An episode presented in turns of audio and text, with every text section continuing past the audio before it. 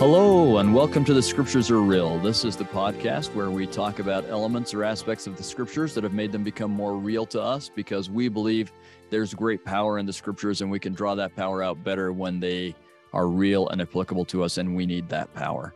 I'm your host, Kerry Muhlestein, and with me is my good friend and colleague, Josh Sears who has been, uh, I knew Josh back when he was a student here at BYU and uh, have followed his career with great interest since then and uh, he, I think, I, I, don't know, it's like four years now or something. You've been uh, hired here at Ancient Scripture, and yeah, four years. Yeah, and uh, we carpool together sometimes and all sorts of other stuff. But I'll also just say, uh, I can't think of anyone who, in in that amount of time, I have stolen more ideas from in the classroom. Josh has so many ideas of how to present this and how to help students with this. And most of those ideas really are about how to help students uh, help students who are struggling, help students who uh, have this issue or that issue, or ways to present it to those students. Uh, he's a gifted and a very, very thoughtful teacher, which also it tells you how he's a gifted and thoughtful uh, person, husband, father. I've seen him in all of those roles. And so I'm just so glad to have you with us, Josh. Thanks for being here. Thank you. I'm glad to be here. Tell us a little about yourself, Josh. I uh, grew up in California. Uh, Where in California? mission in Chile. It's Ventura. It's north of Los oh, yeah. Angeles. Yeah. yeah. I lived in spot. LA and served in Riverside, so I know Ventura. So yeah, yeah, it's a great place. Yeah. Um, and then after my mission to Chile, I met my wife. She is from Hong Kong, and uh, we got married in the Hong Kong temple. Um, and then we've gone around different to graduate school and everything, having a couple kids at each spot. Now we're back here with our five kids in Lindon and having a great time being back at BYU. Uh, yep. And celebrating every now and then some Chinese festivals and uh, some Jewish festivals and all sorts of stuff. I know you've named your uh, some of your children after biblical characters the way that uh, I have, and it's good stuff. Yeah, all five of them are Old Testament names. yeah, see, I only won with three of them for that, but anyway, yeah. so, well, good. Welcome. We're so glad to have you. And uh, today we're we're starting our discussion in the book of Job, but I think it can go all sorts of different places. Uh, so why don't you just uh, tell us some times where the scriptures have become real, or, or take us through some things that might help us uh, feel the reality of these scriptures? Yeah, I guess Job is where you go if you want to think about the problem of suffering, right? This guy that goes through so many things, and then the whole middle of the book is people trying to process everything he's gone through right? Uh, the friends sometimes try to comfort him sometimes they try to accuse him of maybe why it's his fault and he's trying to figure out what's going on but it's just this deep exploration of why are these bad things happening to people who are trying to do good and um, the suffering that we go through here in this life. Um, and that's it's it's hard stuff to process. I yeah. think um, coming back to byu as a teacher my uh, biggest maybe surprise you know i'd been a student here so i knew the student side of things just at least my own world as a student. Coming back as a teacher my biggest surprise has been maybe how many of my students are going through just awful gut wrenching hard stuff. Yeah. Um, mental illness i had no idea how many people in every class would, would have be struggling with depression anxiety and other kinds of things.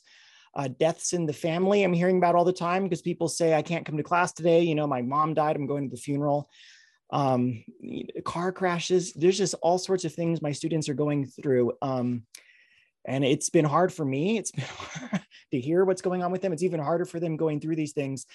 Um, but it's made me realize that we've got to use the scriptures as a resource to figure out how to go through these things because we're all going to go through these things to some extent or another, to some um, different try, uh, types of challenges is different for everybody but we're all going to have this stuff and the scriptures are such a rich rich resource for trying to process and make sense of what we go through. Uh, I, I agree and I, I, like you i mean i think our students have always had difficult things but it seems like the last few years uh, this has magnified and it's not just students it's everybody uh, and uh, life well, I mean, maybe I'll quote Princess Bride: "Life is pain." Right? Anyone who tells you something different is is trying to sell you something. But uh, there, there. I mean, life is joy also. But there's uh, there's no one who's getting through this life without some real suffering, and that's. Uh, I mean, if you want to look even at modern day prophets, President Kimball or, or you know President Nelson, who's lost uh, a daughter, I can't imagine what it's like to be a world famous heart surgeon and have your wife die of a heart attack in your arms. I mean, I just uh, we all go through this stuff. So uh, it's a topic worth addressing. Yeah.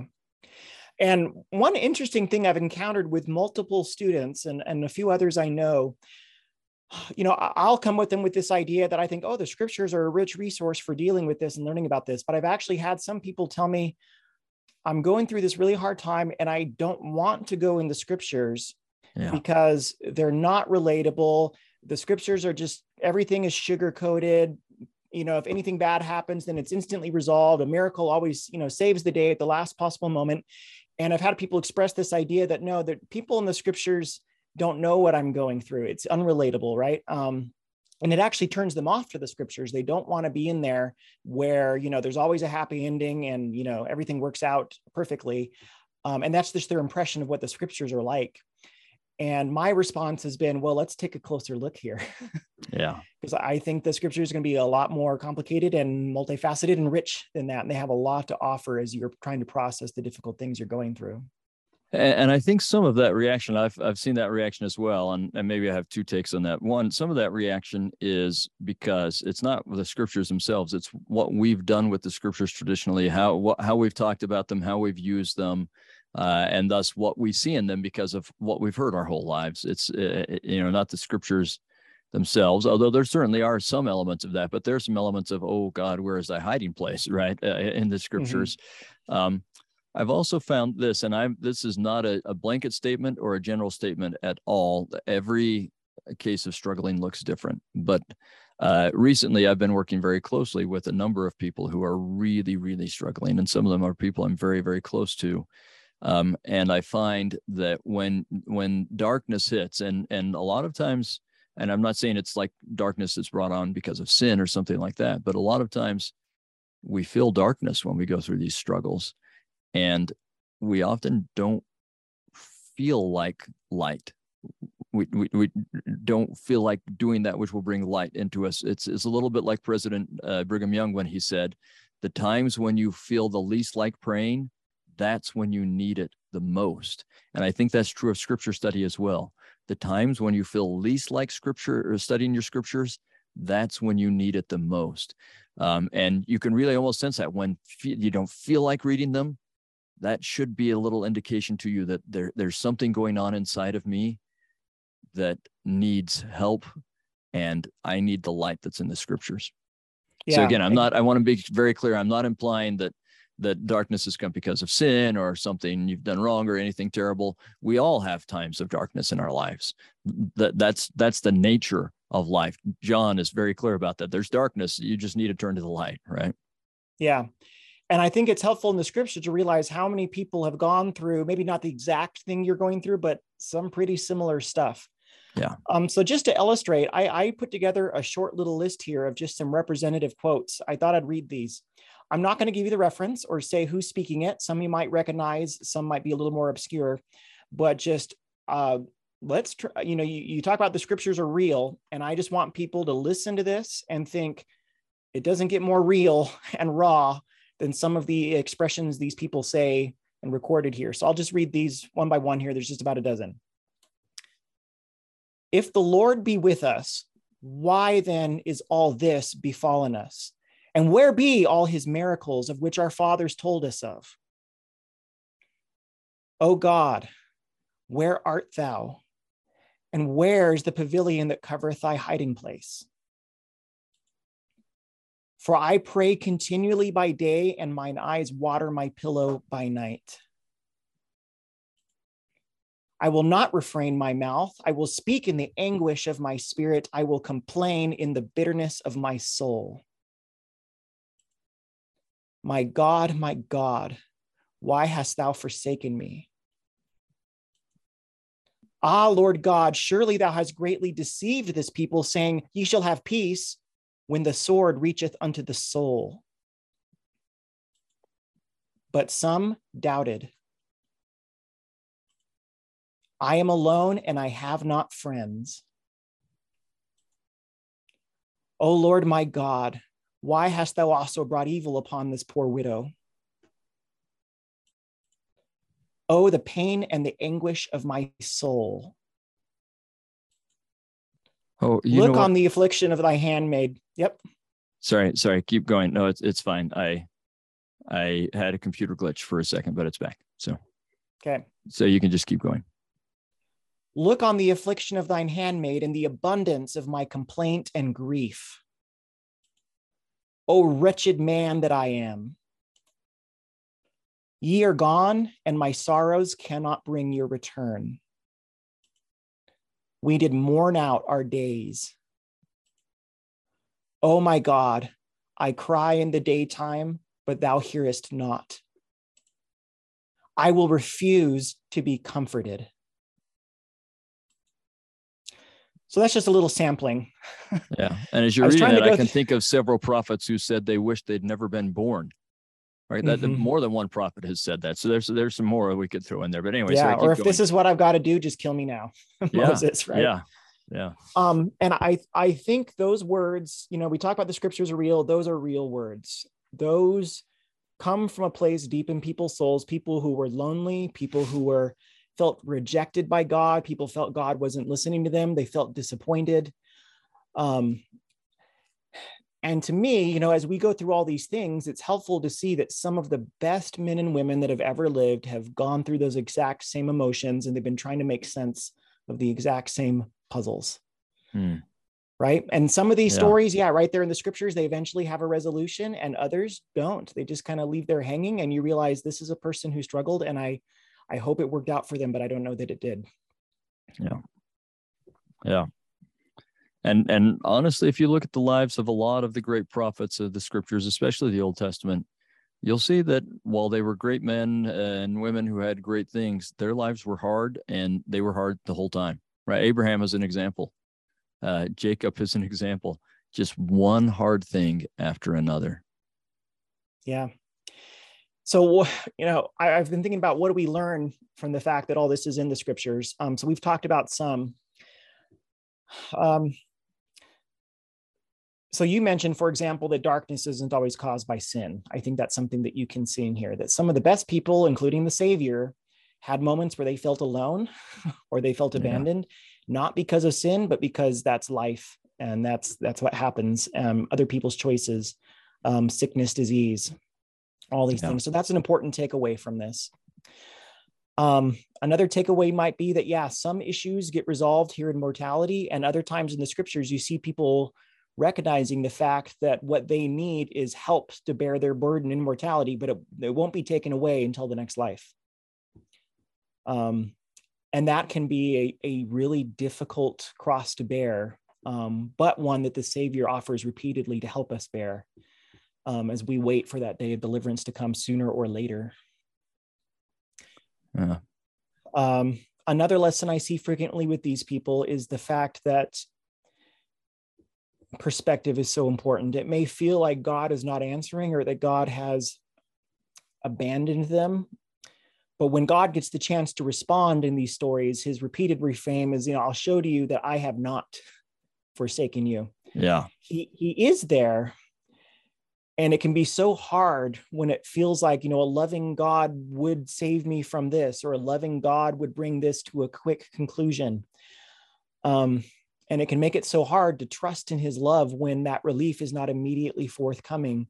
Um, and i love that the scriptures give a chance for him to respond. Maybe maybe we can't hear him talking to us personally right now but in the scriptures he responds to people asking those same questions and reassures it repeatedly and emphatically that no, he has not forgotten us and that he'll always be there for us and that he suffers just as much as we are for the things that we have to go through, that he mm-hmm. weeps with us.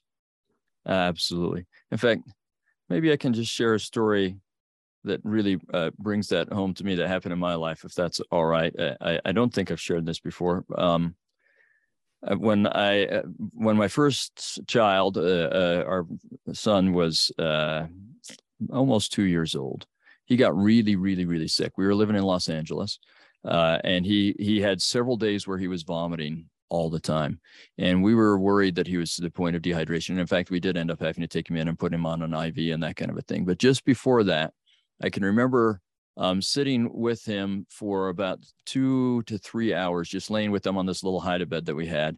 And he'd gotten to the point where if he had any kind of something enter his stomach, he would vomit. and uh, and so I knew I couldn't let him have anything. We're just hoping his stomach would settle down, but he was he was dehydrated, and so for a couple of hours I just lay there uh, holding him while the whole time he was saying "Water, Daddy, water, water, Daddy, water." He he didn't know how to talk very well, but he could say that, and he just kept saying "Water, Daddy, water," and I, I, I sat there holding him, thinking uh, he needs water. He's absolutely right in what he's sensing. He does need water but I know not right now. This is not what you need right now, right? You can't have it right now. And then I had to ask myself how many times God has said that to me, where I've sensed something that I really desperately needed. And it wasn't wrong that I needed that. But from a different perspective, God could say, not right now. This isn't the time. It's not the thing for you right now. And uh, I, I think that often we when we wonder why isn't God answering me the way I'm expecting, it's not because we're wrong in our need, but it's we're wrong in our timing or exactly how that need will come or something like that. Anyway, that's that story just kind of uh, highlighted that for me, and that that spoke to me as you were uh, talking about God saying, "I haven't abandoned you." Right? God yeah. hasn't abandoned us. It's just not this thing at this time. And I've come to realize as a parent there are indeed times where I might have to do something or allow a condition that's going to have my child go through some pain and some suffering for their greater good. Yeah. Um, I think back, for example, our, our first son, Josiah, was born, and we took him in for it. You get all these uh, vaccinations when you're a baby, right? To prevent all these di- terrible diseases and the shots would make him cry and scream. Yeah. yeah. And that was painful as a new dad to watch, right? Because usually yeah. I'm trying to do everything to make that go away, but here I'm kind of letting it happen on purpose. And so I was struck a few months after that in general conference. Um, I'll read this here. Um, this uh, one of the speakers got up and said this. So this is a quote. I ask a question to you mothers. Would you ever do something that would cause pain and bring tears to your children when they have done nothing wrong? Of course you would. When mothers take young children to the doctor to receive immunizations, almost every child leaves the doctor's office in tears. Why do you do that? Because you know that a small amount of pain now will protect them from possible pain and suffering in the future. Our Father in heaven knows the end from the beginning. We need to follow the example of the Savior and trust in Him. Hmm. So that's the end of the quote. Now, of course, a prick of a needle is not as bad as some of the really chronic um, conditions that people go through yeah. for years and years. But it yes. does demonstrate this important idea that a parent can have good reasons to let a child go through pain and suffering and still be a good, loving, moral parent. Yeah, I, um, I agree so much. Yeah, no, I mean, if you understand the devastating effects of hepatitis, polio, measles, the things that might have brought to the baby, you'd totally think we were in the right, you know, for letting the baby go through that. Um, so the baby might not see it that way though, right? At the time, yeah. he's just going to look at you traitors. Well, in um, fact, the the follow up of that story I was in when we did take my my son in to get an IV, and the doctor and the nurse were trying to hold him down to give him this IV, and he's freaking out and screaming and stuff. And I said, "Let me try." And I brought him over and I said, "This is going to help you. Trust me." And and I held him, and he looked at me, and he was trusting me, and he was calm. And they stuck that needle in, and the look of betrayal in his eyes, like, "How could you do this to me?" How could you? But I knew he needed it, right? And I think sometimes people are feeling that right now with God. My guess is there are people in this audience. I know I have people who are very close to me who right now are looking at God and saying, How could you betray me? How could you let this happen to me when I've done what you've asked and everything else? I trusted you and this is happening. How could you betray me now? And and I hope that we can look at them the way that I hope now my son can look at me and say, okay, well, I know why you gave me an IV and you know, thank you for that. I hope one day we can get to that perspective. Yeah, because as children, we don't see the long term complex outcomes of this. And it takes trust to say God does. Yeah. At the same time, you know, it's hard. I don't think we can look at every little trial we go through and be like, this is the reason for that. This is the reason for no. this. That's get, I think that gets you into trouble quickly. But just as yeah. a general rule, knowing that we came here in mortality to experience sometimes really awful things, trusting that there is a grand purpose to that, that it's educative, that this in the eternities is going to be significant for our growth and exaltation and, and fullness of joy. Um, that's where I have to say, I don't understand how this specific thing here could possibly contribute to that. I don't get it. But I trust that you, Father, know what you're doing in the in the long run here. Uh, that's good. I, I think you're right. That's exactly what we have to do. Now, some other lessons from the scriptures on this. How, how do you deal with these things? Um, I thought we could maybe look at a couple examples. Um, how do you how do you respond to these kind of these trials w- with this faithful perspective we're talking about? Um, I, I think the examples of Nephi and Jacob, these brothers, are interesting because I actually see them responding a little bit differently to the trials, but they're both faithful responses. So, for example, you look at Nephi. You know, Nephi went through a lot of hard stuff. Brothers trying to kill him, uh, people not listening to him, the suffering on the boat, crossing the wilderness, having to write all the scriptures he goes through a lot of stuff. Um, and as, when Nephi expresses the hard things he goes through, I see kind of a pattern in what he does. That he'll briefly acknowledge that he's going through something really hard, and then there's a pivot point where then he'll quickly shift to these words of faithful affirmation, talking about big picture stuff, plan of salvation, reality of God. It's all going to work out in the end, those kind of things. Um, so, for example, just to show you what I mean here, Second Nephi chapter four, has his psalm, right? So I think this is a good example of all this. In verse 17, my heart sorroweth because of my flesh, my soul grieveth because of my iniquities. I'm encompassed about. Uh, when I desire to rejoice, my heart groaneth because of my sins. And then you get the pivot point. Nevertheless, I know in whom I have trusted. My God hath been my support. He hath led me through mine afflictions in the wilderness. He hath preserved me upon the waters of the great deep. He has filled me with his love, even unto the consuming of my flesh. Um, right. So he, all these wonderful things there, right? So he he allowed himself to think about the hard things briefly, but then he pivots and kind of bears testimony of God's greater gifts. And he does this at several points. You see a pattern in here. So, for example, Second Nephi 26, verse 7, he reflects on how torn up he is that he saw in vision his descendants will be destroyed. Oh, the pain and the anguish of my soul for the loss of the slain of my people. For I, Nephi, have seen it, and it well nigh consumeth me before the presence of the Lord. And then you get the pivot. But I must cry unto my God, thy ways are just. Um, and then he goes on to talk about the justice of God and how the righteous will be okay. So that, that's how he makes sense of that. And a few chapters later, Second Nephi 33, he does this again. He talks in verse 3 I uh, about his people, how they're not listening very well. Um, my pray continually for them by day, mine eyes water my pillow by night because of them. crying every bed night in your pillow. Sound that sounds like a big burden he's carrying. But then and then he pivots though.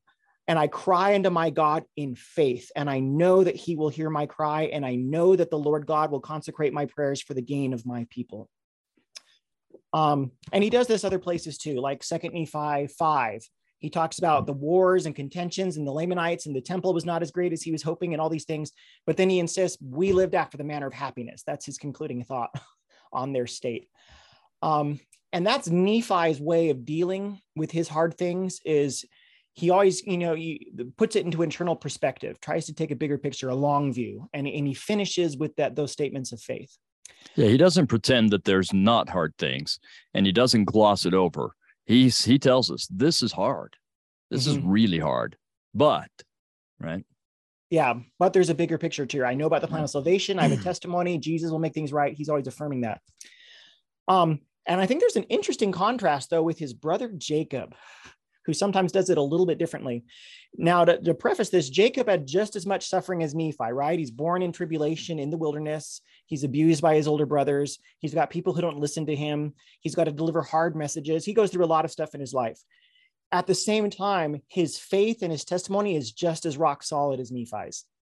Jacob says he has seen angels, he's seen God, he, he's seen the coming of Christ. Lehi says, and he's blessed yeah. just like those who come in the flesh.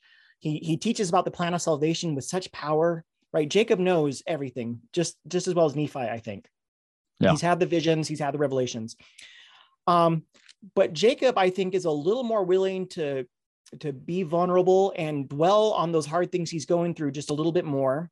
He's very empathetic, sometimes in ways I, I, think that's something Nephi had to work on a little bit, like where uh, Jacob says, you know, I'm I'm so in Jacob chapter two, it grieveth my soul that I have to tell you these things. It grieveth me that I must use so much boldness of speech concerning you. I know you've come up to hear the pleasing word of God, and it burdeneth my soul that I must give you strict things today.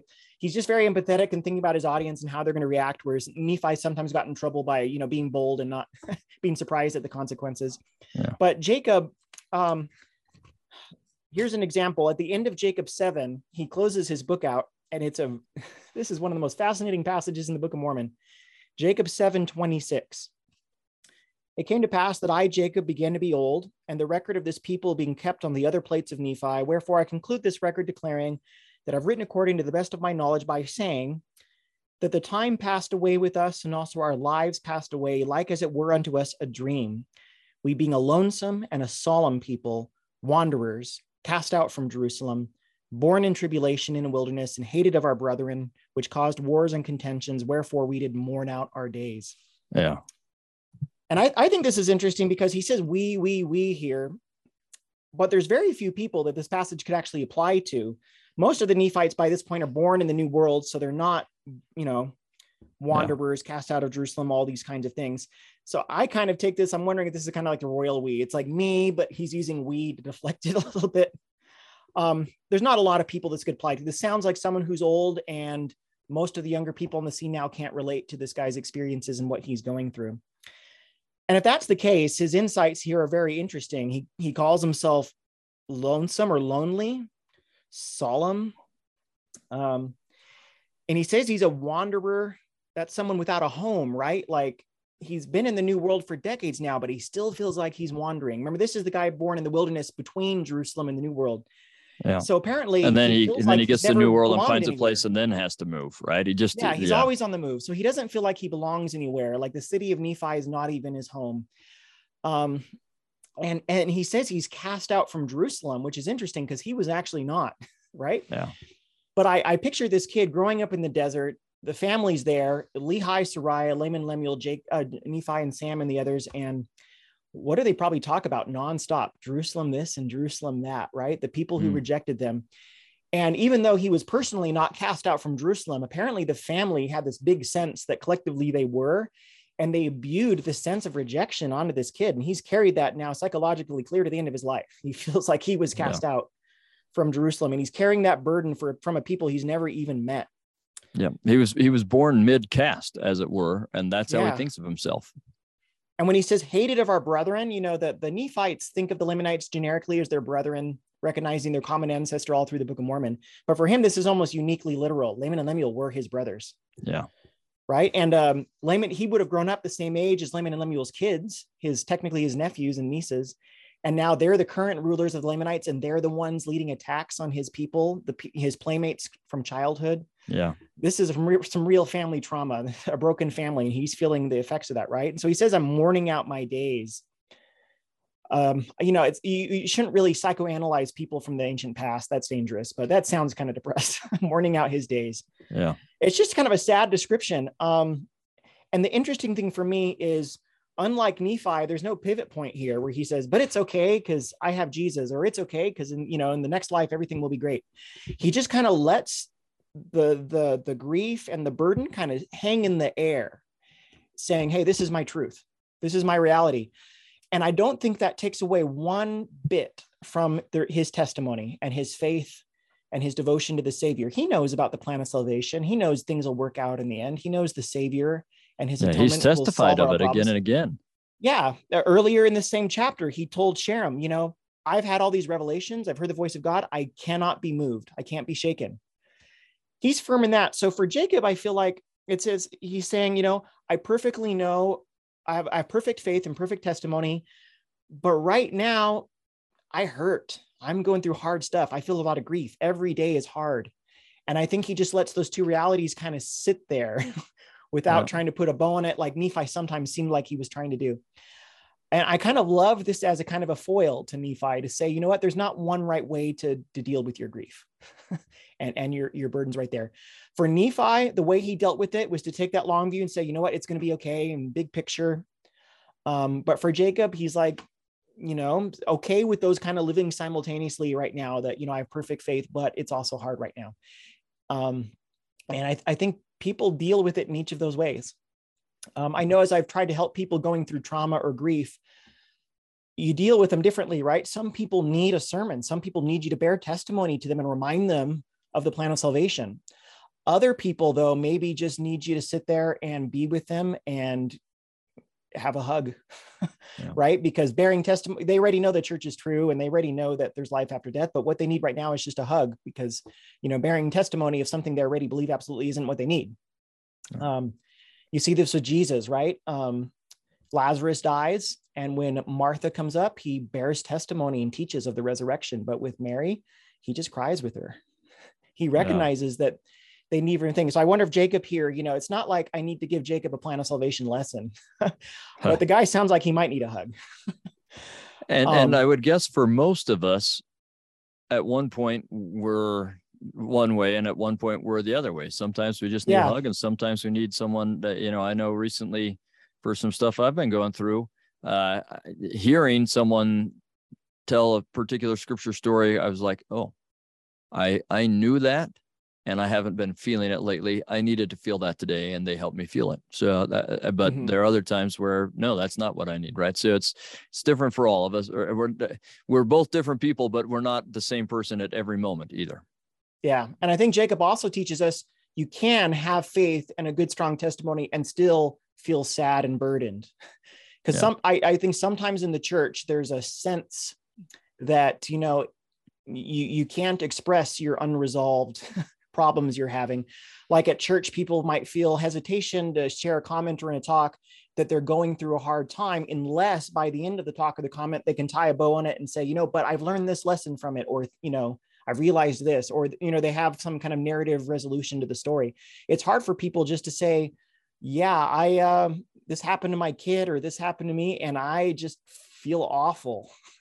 yeah. because they feel like, you know, if, if you uh, just leave that hanging there, you, you the, the fear is that you know well where's your faith? Or what's hmm. the lesson from this? You know and sometimes we're in the middle of figuring this out so maybe we don't have all the answers yet. I, th- I think we need to you know i don't know if this is a cultural thing or what but it, we need to be able to feel some vulnerability to be like yeah i, I do have faith i believe in god but yeah. i also feel really sad right now. And i think jacob shows us that those can be two realities that coexist and um, it, that's okay actually to yeah. coexist like that. That's good. That's good. But yeah, the, these are hard things. Uh, like you said, I know people who are going through things, and it's hard when when you don't feel like prayers are being answered, and um, and you're not getting the responses that you hope for. Especially if you go to church or go in the scriptures right and see it working out for other people and the answers that they get. Um, and even in people in the scriptures have this. Like, if, I go to the book of Judges, chapter six I love this kind of this anguish from Gideon, right? This this uh it says an angel of the Lord, this divine messenger appears to him and says, The Lord is with thee. This is Judges 6 12. And to him, that's a message that doesn't resonate. The Lord is with me because his life up to this point has not felt like the Lord is with him. So he says that in verse 13. Gideon says unto him, If the Lord be with us, then why is all this befallen us? Where are all the miracles which our fathers told us of, saying, Didn't the Lord bring us out from Egypt? But now the Lord hath forsaken us. So even in his point, you know, we kind of lump all the scripture people, oh, that's all ancient time, it's all together, right? But he's saying in the past, you know, my my ancestors told of these great miracles, but right now, I'm not seeing miracles in my life. I don't see the hand of the Lord and what's going on right now. You say the Lord's with me. Well, that's not how it seems right now. Yeah. I just find that to be a very real reaction I know a lot of people today being like, oh, you know, pioneers, they had miracles, but why am I not seeing those in my life today? right. Um, yeah. And, and right there in the scriptures, you have someone expressing that. And it's still something we struggle with. It's hard to reconcile miracles we hear other people having about answers of prayer. We hear from others, and sometimes people in their own life, they're not feeling that. Um, and I think that can be one of the biggest challenges of life to keep trusting in God when we don't feel like those answers are, are forthcoming right away. And maybe it's been years. I, I, I do not have easy answers to that. I know that I have seen miracles. I know that I get answers to prayer. Um, I have felt the Lord's love for me and for others. And sometimes I really struggle when I don't have answers to give to other people who are struggling with this. Yeah. But what I what I do know through my prayers over them is that the Lord does love them, that He's aware of them, um, that He He validates the struggle that they're going through, and that things will be okay. Um, that's the trust I have, and it's sometimes difficult to communicate to others, but I do know that He's real and that He loves us. Um, and I trust that sooner or later in the long run, we're all going to be able to see the the logic behind that parent who's letting us get that needle prick, right? Um, yeah. I can't fathom the logic of it sometimes right now, but I do trust that in the long run it'll make sense, and that we'll we'll be like Joseph Smith said, we'll we'll we'll declare that the God of the earth has done right, right? That things he did this, he did these things for a reason, he allowed these things for a reason. Um, and someday we'll be able to appreciate what those reasons are. So well said. In fact, maybe we can just read a couple verses from towards the end of Job that, I, in some ways, for me, uh, highlights this. Uh, and and in some ways, these are tough verses. So we're going to go to chapter 38, and this is after uh, you know friends have accused him, and, and he's talking about why things aren't. He doesn't know why things aren't the way they should be, and so on. And then God's going to answer. And we get in chapter 38, verse one, and and I mean, I want you to picture yourself being Job hearing this, right, or anyone because uh, God's pretty forthright here. Verse one Then the Lord said, or then the Lord answered Job out of the whirlwind and said, Who is this that darkeneth counsel by words without knowledge? Gird up now thy loins like a man, for I will demand of thee and answer thou me. So he's saying, Who are you to be given this kind of counsel? If you want to, if you want to talk to me like a man, then let's let's get this on, right? I'm going to ask you some questions and you better answer me. Now, l- look at the questions that he asked. Verse 4. Where wast thou when I laid the foundations of the earth? Declare if thou hast understanding. Who hath who hath laid the measures thereof, if thou knowest, or who hath stretched the line upon it? So you know who who was creating basically. Whereupon are the foundations thereof fastened, or who laid the cornerstone thereof? When the morning stars sang together and all the sons of God shouted for joy? Or who shut up the sea with doors when it brake forth as if it had issued out of the womb? When I made the cloud and the garment thereof and the thick darkness a swaddling band for it, and I brake up for it my decreed place and set bars and doors and said, Hitherto shalt thou come, but no further, and here shall thy proud waves be stayed. Hast thou commanded the morning day, the morning since thy days, and caused the day spring to know its place, that it might take hold of the ends of the earth, that the wicked might be shaken out of it? Is it turned as the clay to the seal, and they stand as a garment, and so on and so on, right? He goes on for a while, highlighting the difference between him and Job, and it's pretty stark, right? I love that. Are you the one who told created the ocean and then said, Ocean, this is how far you can come? I'd like to see you, Job, stop the ocean. I can. Can you? Right? That's basically what he's saying, right? And the point of all of this is you, uh, there's a difference between me and you. And you may not understand what's happening right now. And it may not make sense to you, but you got to trust me. I know what I'm doing. And like you said, we, we, we need to be careful. Not all trials are from God and not eh, eh, and so on. But even when they're not from God, we ask the question, why is he not delivering me? That's what Joseph Smith was asking, right? I don't think he thought that mm-hmm. the persecutions in Missouri were from God, but he still wanted to know, why aren't you answering me? And and God's answer again was basically, I know when it will end. I know how it will end. Just work with me on this yeah. one. And uh, again, that um, that doesn't make everything better immediately, but it can give us a little sliver of hope. And and and maybe I'll just end on that. When I wrote a book on um, the first vision, and I was trying to to kind of piece through this attack uh, from Satan and the chronology of that attack. And it was really difficult. That's the hardest part to figure out what was happening when. And I think it's because it was confusing in Joseph Smith's mind. But it became clear to me that deliverance, right, the, the light touching him and then Satan gone wasn't the first thing, wasn't the first element of deliverance. The first element of deliverance was the hope that he might survive so that he could continue to call on God.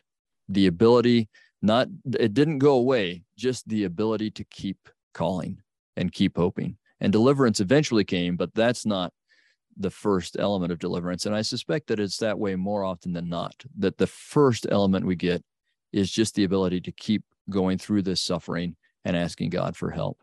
But what we have to believe is that that that help does eventually come. And as you said, it may be the next life, or I don't know. And those are really difficult things to go through and talk about when we find out this is a condition I'll have my whole life. And uh, I'm seeing I'm seeing that with people I know very well right now, and it's it's a tough thing. But yeah. uh, I guess I just have to ask myself, where was I when God laid the foundations? And answer, I yeah. wasn't laying the foundations. I, I think the central idea of Christianity here is that because of Jesus Christ, everything will get better in the end. Yeah. And maybe the, then the central thing that Christianity demands of us is that hope that it can be so. Uh, good. Um, and it and it really is a matter of, of trust right there. Um, I'll just finish. Uh, I'll read some Isaiah here if we can do that. Yeah. Isaiah 49, right? You get this uh, complaint The Lord hath forsaken me, and my Lord hath forgotten me. Um, which, you know, whatever the context it is there originally, that's something a lot of people feel, right? If mm-hmm. God is even real, he's forsaken me and forgotten me. And then the Lord's response is, Can a woman forget her sucking child that she should not have compassion on the son of her womb? And I love how it uses like a mother's love right there, right? Yeah. Um, you know, you think there's there's nothing purer than that, right? But it says, yea, they may forget. There actually are some bad moms out there that might forget you. But even in that extreme case, that some that sometimes happens as an exception to the general rule, rule of a mother's love. But it says, Yea, they may forget, yet I will not forget thee. Behold, I have graven thee upon the palms of my hands. And I, I just love that reassurance there no matter what else happens, no matter what you can't see about what's going on, I haven't forgotten you and I never will.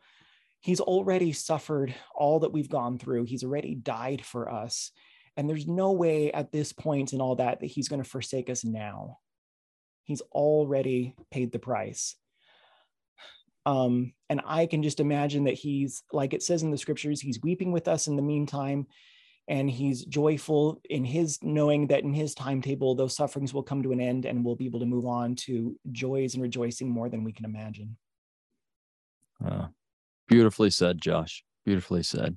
That's uh you've made the scriptures very real for me and i uh, i know there are a lot of people who uh, if it's not this moment that you need it there will be some other moment that you need these teachings and you probably know someone who could use this uh, this real dose of the scriptures being real.